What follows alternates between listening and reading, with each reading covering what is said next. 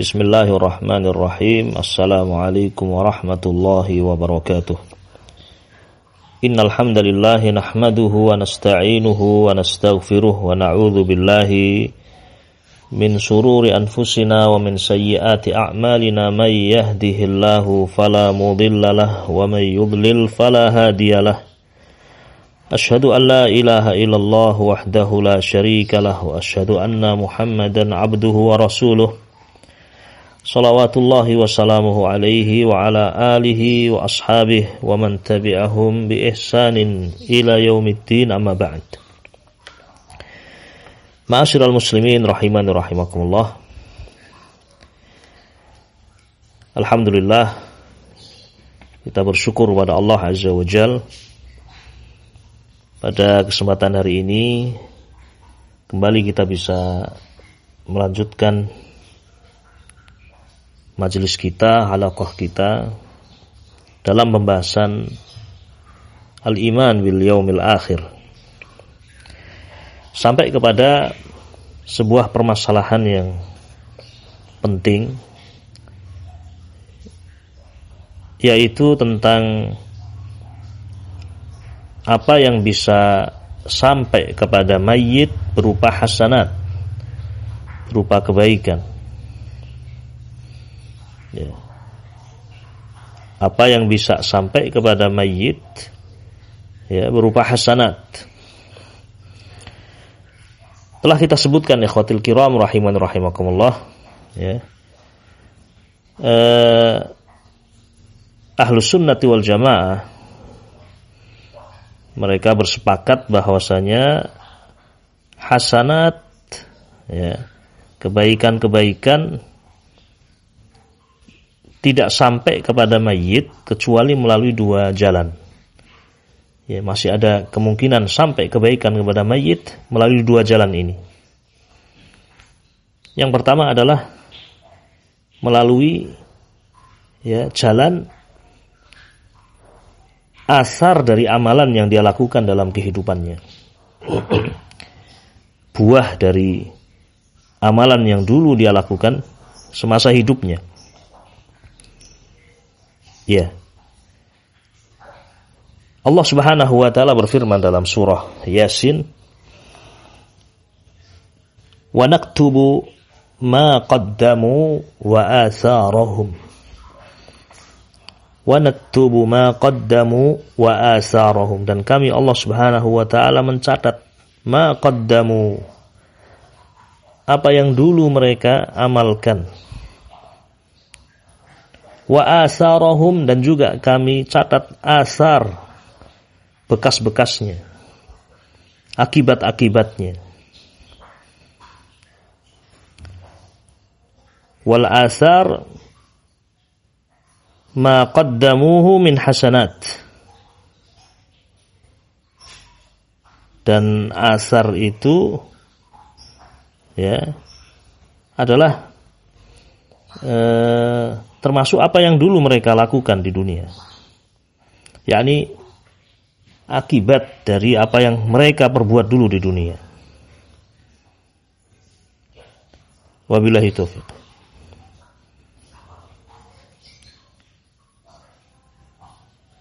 Seorang mengajarkan saudaranya ilmu tentang sholat, tentang wudhu misal dia lakukan itu di masa hidupnya, kemudian dia meninggal. Murid-murid dia yang diajari amalan kebaikan itu ya, beramal ya, dengan sebab dia mendapatkan ilmu dari orang yang sudah meninggal. Maka amalan itu merupakan asar. Ya, asar merupakan buah dari maqaddamu apa yang dulu mereka perbuat di dunia. Wabillahi taufiq.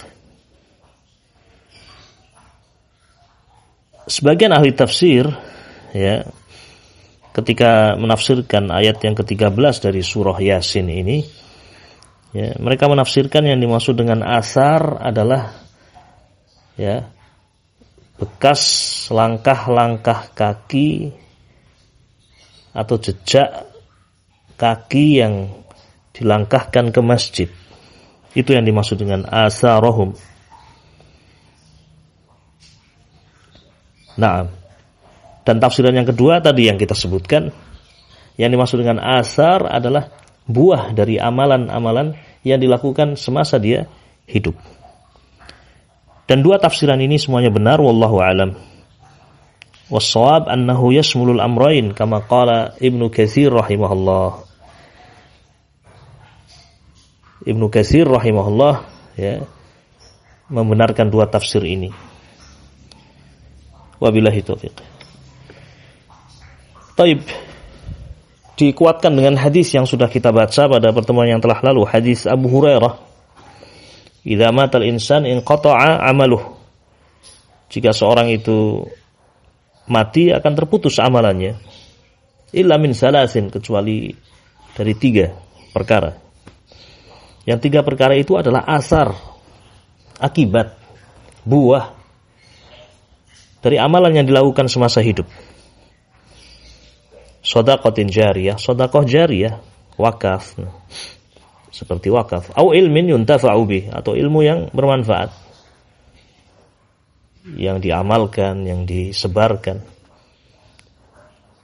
Au waladin salihin yada'ulah. Atau anak soleh yang senantiasa mendoakan dia. Anak soleh adalah buah dari amalan orang tua di masa hidupnya. Hadis ini ya jelas menunjukkan bahwasanya masih ada hasanat yang bisa sampai kepada mayit. Masih ada pahala yang terus bisa mengalir kepada mayit yaitu melalui jalan ini. Ya. Jalan ya eh, asar dari apa yang dia lakukan dulu di dunia. Ikhwatil kiram rahiman rahimakumullah. Disebutkan dalam sebuah hadis Ar-rajulu la turfa'u darajatuhu fil jannah. Ada seorang yang di jannah diangkat derajatnya tinggi lebih daripada amalan yang dia lakukan di dunia. Fayaqul maka dia pun bertanya, "Anna hadza?" Dari mana derajat ini saya dapatkan? Anna hadza dari mana? Fayuqal maka dikatakan kepada orang ini, "Bistighfari waladika laka."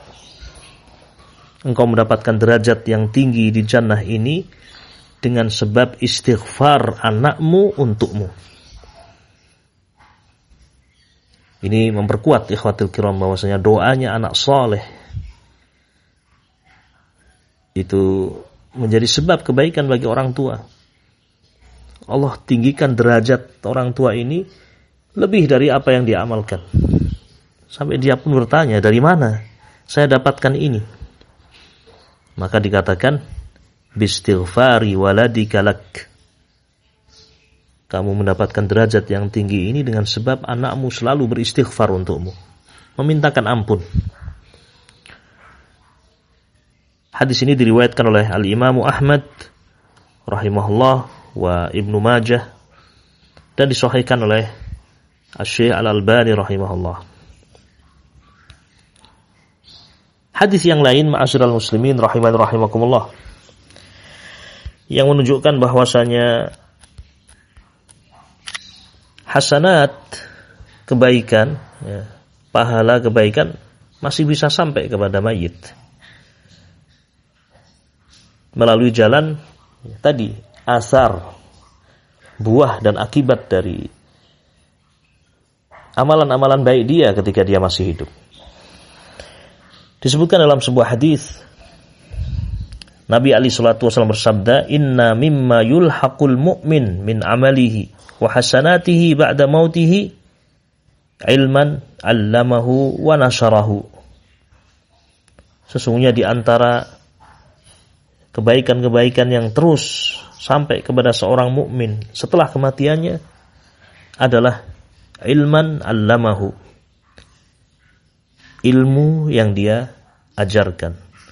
Wa nasarah yang dia sebarkan. Wa waladan salihan tarakahu atau anak soleh yang dia tinggalkan. Seorang mati meninggalkan anak soleh. Wa mushafan warrasahu. Atau mushaf yang dia wariskan. Au masjidan banahu. Atau masjid yang dia bangun. Au baitan libnis sabil banah. Atau rumah yang dia bangun untuk ibnu sabil. Untuk singgah orang-orang yang terputus perjalanannya au nahron ajrah. Atau sungai yang dia alirkan. Ya. seperti menggali sumur. Sama seperti itu. Nahron ya. Sungai yang ajrah yang dialirkan au sadaqatan kharajaha min malihi. Atau sedekah yang dia keluarkan dari hartanya. Fi sihatih. Ketika dia masih sehat ketika dia masih hidup. Talhaquhu ba'da mautihi. Semua itu akan sampai sesudah kematiannya. Ini tujuh amalan yang disebut. Ya. Mengalir kepada mayit sesudah kematiannya. Ilmu yang dia amalkan, yang dia sebarkan, anak yang soleh yang dia tinggalkan, mushaf yang dia wariskan, masjid yang dia bangun, ya rumah yang dia bangun untuk Ibnu Sabil atau sungai yang dia alirkan atau sodakoh yang dia keluarkan sodakoh jariah. Tujuh perkara inilah ya, yang disebutkan dalam hadis termasuk di antara amalan yang ya, terus mengalir kebaikannya kepada mayit sesudah kematiannya. Hadis ini diriwayatkan oleh Ibnu Majah rahimahullah dan juga Ibnu Khuzaimah di dalam sahihnya dan disahihkan oleh Syekh Al-Albani rahimahullah. Hadis ini tidak bertentangan dengan hadis yang telah kita baca, yaitu hadis Abu Hurairah. Idza matal insan yang qata'a amaluhu, seorang kalau mati terputus amalannya kecuali tiga. Di sini disebutkan tujuh. Nah, tidak ada pertentangan karena tujuh yang disebutkan oleh Nabi Ali Shallallahu Wasallam ini tidak lepas dari tiga yang yang disebutkan dalam hadis yang lain. Tidak lepas dari sodakoh jariah atau ilmu yang yuntafa'u bih yang diambil manfaatnya awaladin salih yada'ulah. Ya. Naam. Contoh tadi ya, mengalirkan sungai ya menggali sumur ini termasuk ya sodakoh jariyah ya, wakaf nah sodakoh jariyah. Jadi tidak ada eh, pertentangan antara hadis ini dengan hadis sebelumnya. Kemudian ikhwatil kiram rahiman rahimakumullah hadis yang lain. Juga menunjukkan bahwasanya orang yang mati ya masih mungkin amalannya terus mengalir kepadanya. Yang itu merupakan asar. Ya, hasanat kebaikan-kebaikan yang merupakan asar akibat dari perbuatan baik dia dulu ketika di di dunia. Al-Imam Muslim rahimahullah meriwayatkan sebuah hadis dan sudah kita baca hadis ini pada pertemuan yang telah lalu. Rasul bersabda ribatu yaumin wa lailatin khairun minad dunya wa ma fiha wa in mata jaro alaihi amaluh alladhi kana ya'maluh.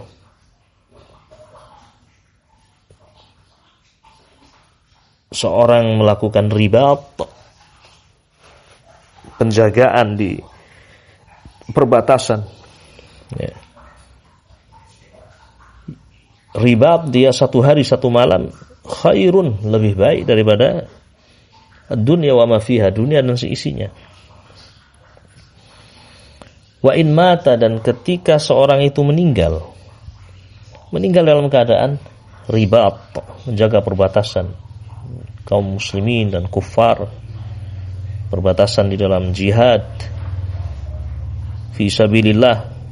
Kalau kemudian dia mati terbunuh di saat ribat, jaro alaihi amaluh alladhi kana ya'maluh. amalan dia akan terus dialirkan. Akan terus dialirkan. Nah. Demikian dalam riwayat Muslim. Di dalam Sunan Tirmidzi wa Abu Dawud wa Ahmad ya disebutkan hadis dengan lafaz kullu rajulin yukhtam ala amalih. Setiap yang mati itu ditutup amalannya. Illa mata murabitan, kecuali orang yang mati dalam keadaan ribat fi sabilillah fa innahu yunma lahu amaluh. Orang yang mati dalam keadaan ribat menjaga perbatasan, amalan dia ini terus tumbuh, dialirkan ila yaumil qiyamah sampai hari kiamat. Subhanallah. Wa yu'man min fitnatil qabri, wa yu'man min fitnatil qabri dan dia diamankan, diselamatkan dari fitnah kubur. Pahala yang seperti ini ya pahala yang luar biasa Orang sudah mati namun amalan-amalan dia dianggap masih dia lakukan terus mengalir pahalanya.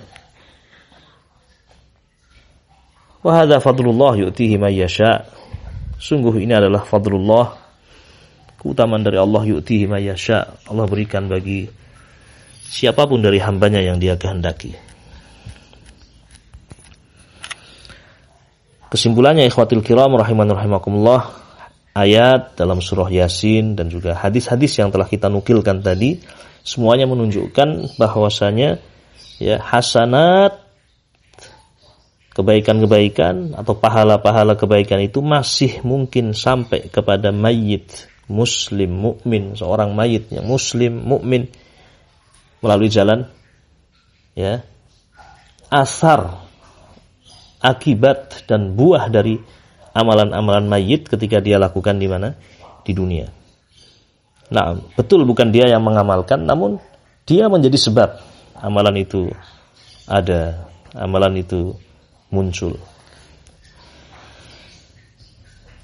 Dari hadis-hadis itu tentunya seorang yang beriman ya eh,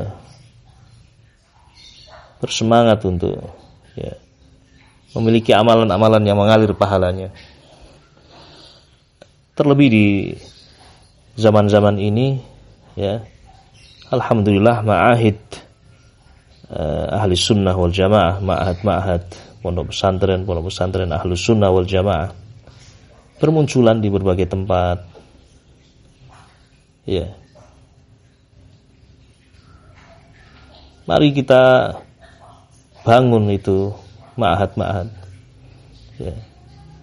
Kita bangun masjidnya, kita bangun apa namanya perpustakaannya, kita bangun e, fasilitas-fasilitasnya.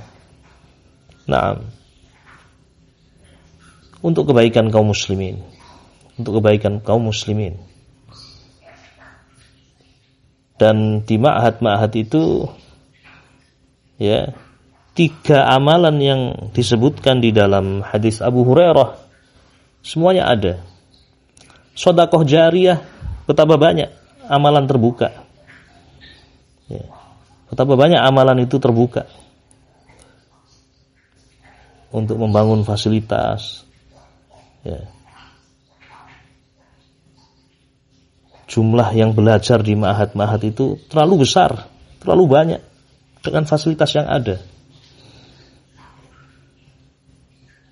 Sehingga sangat wajar ketika ya apa namanya dibuka donasi untuk membangun ruang ini, ruang itu. Dan sungguh sangat menyedihkan ketika ya kaum muslimin sedang berupaya untuk mengajak kaum muslimin untuk membangun ma'had dan seterusnya. Ada sebagian barangkali manusia yang justru ya bersuudzon kepada apa namanya ma'ahid ahlus sunnah ya. dikemanakan uang itu dikemanakan dana itu ya. dimakan oleh siapa donasi donasi bangun ini, bangun itu. Subhanallah. Suudzon kepada seorang muslim saja merupakan jarimah. Merupakan jarimah. Sebuah kejelekan. Lalu bagaimana jika suudzon itu tertuju kepada sebuah lembaga yang berusaha semaksimal mungkin dengan penuh kekurangan untuk mendidik kaum muslimin. Dan itu wakaf bagi kaum muslimin. Wakaf lillah. Bukan ma'had punya perorangan, bukan ma'had punya ya eh, fulan wala alan, tidak. Pengurus-pengurus yang ada akan mati kemudian diganti dengan pengurus-pengurus yang lain. Demikian hidup. Maka mari kita dukung dan kita bersemangat untuk ya eh, berbuat di ma'had-ma'had ahlu sunnah. Karena di situ ada kesempatan untuk kita memiliki sodakoh jariah kalau kita tidak bisa memberi ya kita mengajak orang. Ya. Jangan seperti apa yang Allah sebutkan dalam Al-Qur'anul Karim. Fawailu lil musallin alladzina hum an salatihim sahun alladzina hum yura'un wa yamna'un al-ma'un. Jangankan memberi, memotivasi saja tidak. Memberikan bantuan yang sedikit saja tidak. Wala yahuddu ala tu'amil miskin. Memberi saja tidak kepada fukara wal masakin. Ya tidak mungkin memberi. Mengajak saja tidak. Ya. Intinya ma'asyiral muslimin rahiman rahimakumullah di Ma'ahid ahlu sunnah di situ ada sodakoh jariah, ada ilmu yuntafa'u bih, ada ilmu yang yuntafa'u bih. Hadis Nabi dibaca, ayat-ayat Al-Quran dihafalkan, tulabul ilm, para penuntut ilmu. Ya. Para penuntut ilmu. Dan anak soleh, itu yang sedang dididik. Kembali pada pembahasan ma'asyiral muslimin rahiman rahimakumullah. Kebaikan-kebaikan itu masih mungkin sampai kepada mayit melalui pintu ini.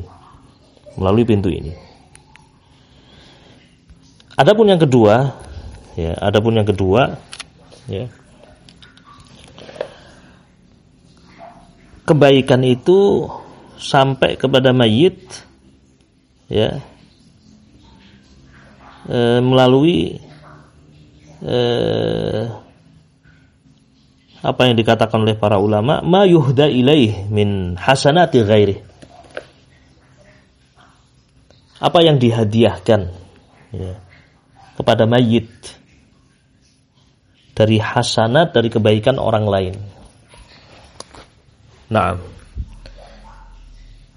ini jalan yang kedua.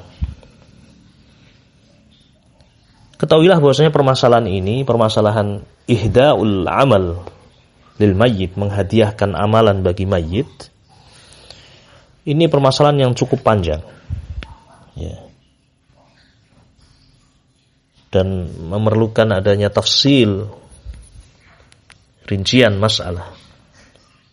Rincian masalah. Sehingga kita bisa memahami di sana ada perkara-perkara yang disepakati oleh para ulama ya Kemudian di sana ada perkara-perkara yang mukhtalaf yang diperselisihkan. Nah, kita sebutkan ma'asyiral muslimin rahiman rahimakumullah ya, di antara perkara-perkara yang disepakati. Yang pertama, ittafaqal ulama ala adami jawazi ihda'i a'malil qulub katawakkuli wal mahabbati wal roja wal raghbah ila akhirih. Para ulama bersepakat tidak bolehnya tidak bolehnya dan tidak sampainya menghadiahkan amalan-amalan hati. Ya, amalan kan ada amalan hati. Ya, ada amalan hati, ada amalan badan, ada amalan lisan kan demikian. Nah, para ulama bersepakat bahwasanya amalan-amalan hati itu tidak bisa dihadiahkan. Ya, seperti tawakul, tawakal kepada Allah. Ya, keimanan, itu semuanya amalan-amalan hati. Seandainya amalan hati itu seperti keimanan, ketawakalan kepada Allah, itu bisa dihadiahkan dan bisa bermanfaat untuk mayit, niscaya Nabi Ali Shallallahu Wasallam akan memberikan itu untuk pamannya Abu Talib, ya, yang mati di atas kekufuran. Nah, orang kalau masih memiliki iman seberat darroh, dia akan melihat pahalanya. Iman seberat darroh. Faman ya'mal mithqala darratin khairan yarah Sementara Nabi Ali Shallallahu Wasallam sempurna imannya, ya, keimanan yang paling sempurna di antara manusia.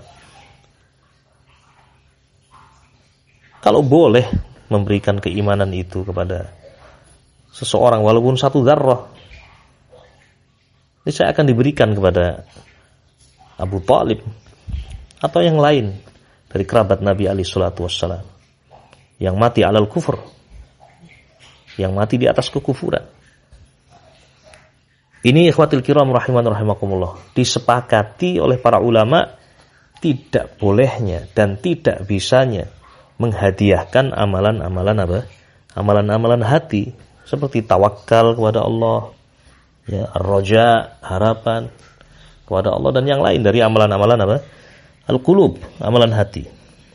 Keikhlasan, mahabbah, kecintaan. Taib. Ini yang pertama ikhwatul kiram. Kemudian yang kedua. Kesepakatan yang kedua. Ittafaqal ulama para ulama bersepakat ala intifa'il mayyit bi du'ai ikhwanihil muslimin. Para ulama bersepakat bahwasanya mayit ya itu mengambil manfaat dengan doa-doa saudaranya kaum muslimin. Ya, ini sepakat para ulama bahwasanya doa-doanya kaum muslimin bermanfaat untuk mayit. Yantafi'una bihi. Mereka orang-orang yang mati mengambil manfaat. Mengambil manfaat. Ya. Dari eh, doa-doanya mayit. Afan mengambil manfaat dari doa-doanya apa? Al-ahya, orang yang masih hidup, kaum muslimin. Dan dalilnya sangat banyak, ma'asyiral muslimin rahiman rahimakumullah. Di antara dalilnya adalah disyariatkannya sholat jenazah. Sholat jenazah. Dan sholat jenazah itu adalah doa.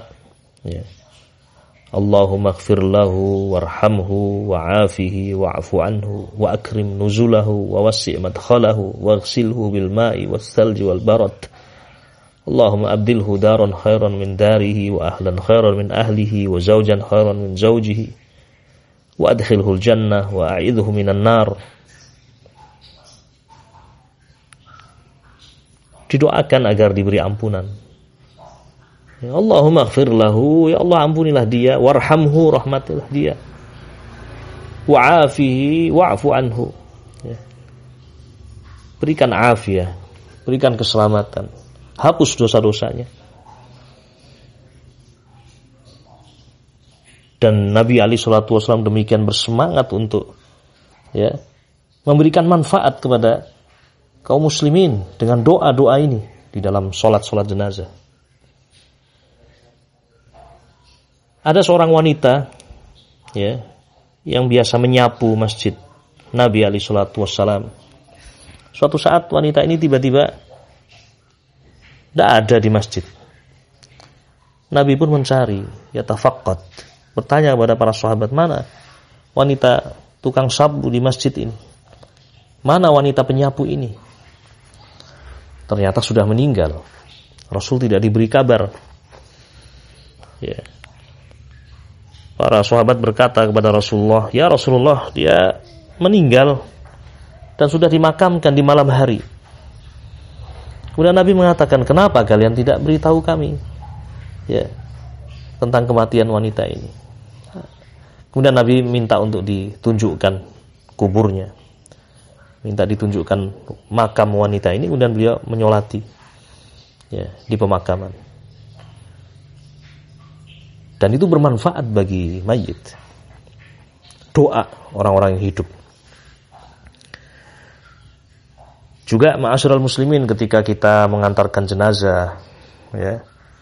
Nabi Ali salatu wassalam ya eh, mengingatkan kepada orang yang bertakziah istaghfiru li akhikum was'alullah lahu sabat mintakanlah ampun untuk saudaramu ini dan mohonkanlah kepada Allah untuk saudaramu ini agar diberi sabat kekokohan. Fa innahul an yus'al karena saat ini dia sedang ditanya oleh malaikat mungkar dan nakir. Ini menunjukkan bahwasanya doa doa orang yang hidup untuk mayit itu bermanfaat. Sehingga disyariatkan pula ketika kita ziarah kubur mendoakan mereka. Assalamualaikum ya ahlad diyar minal muslimin wal mu'minin. Wa inna insyaallah bikum lahiqun nas'alullaha lana wa lakumul afiyah. Assalamualaikum ya ahlad diyar. Semoga keselamatan ya. Terlimpah atas kalian. Wahai orang-orang yang telah dikubur dari kalangan mukminin dari kalangan muslimin dan sungguh kami insya Allah akan menyusul kalian.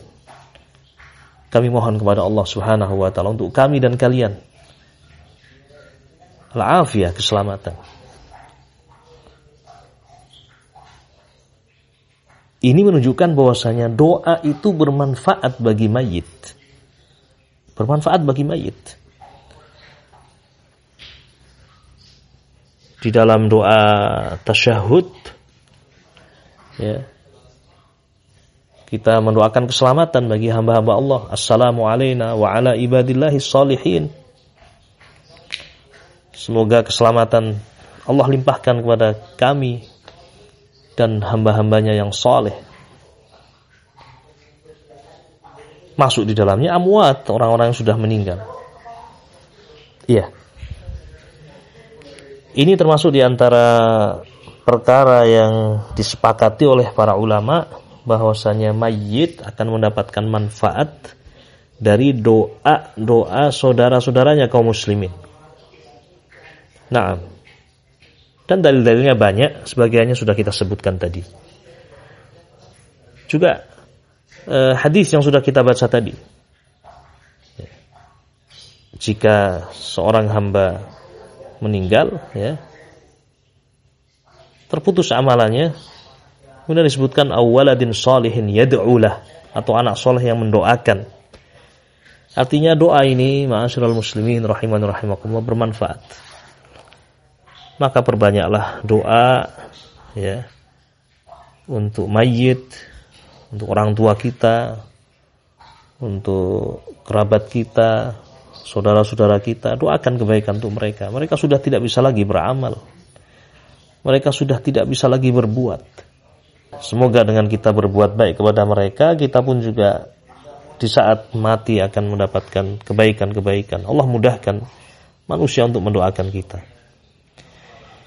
Ini wallahu a'lam bishawab yang bisa kita sampaikan pada kesempatan hari ini, ya. Belum selesai pembahasan kita. Kita baru menyebutkan dua kesepakatan para ulama. Ya. Yang pertama adalah kesepakatan bahwasanya amalan hati tidak bisa ya dihadiahkan kepada apa? mayit. Tidak bisa. Dan yang kedua, para ulama bersepakat bahwasanya doa doa orang yang hidup untuk orang yang mati ya yanfa bermanfaat. Al mayyit yantafi' bi hadha doa. Mayit ya merasakan manfaat dari doa itu. Nah, dan beberapa permasalahan masih tersisa, beberapa hal yang disepakati oleh para ulama ya dan juga yang diperselisihkan kita selesaikan dan kita lanjutkan pada kesempatan yang akan datang insyaallah taala. Semoga Allah Subhanahu wa taala memudahkan kita semuanya untuk memanfaatkan hari-hari ini ya ayamus siam hari-hari siam untuk banyak berdoa kepada Allah Subhanahu wa taala termasuk doa untuk kerabat kita yang sudah meninggal, orang tua kita yang sudah meninggal. Semoga Allah Subhanahu wa taala mengampuni mereka, merahmati mereka, meluaskan kuburnya, menerangi kubur mereka. Nah, mengangkat derajat mereka. Ini barangkali yang bisa kita sampaikan apa yang sedikit ini semoga berfaedah dan bermanfaat. Naktafi bihadzal qadri wa sallallahu wasallam ala nabiyyina Muhammad wa ala alihi wa sahbihi ajma'in. Subhanakallahumma wa bihamdika asyhadu an la ilaha illa anta astaghfiruka wa atubu ilaik. Assalamualaikum warahmatullahi wabarakatuh.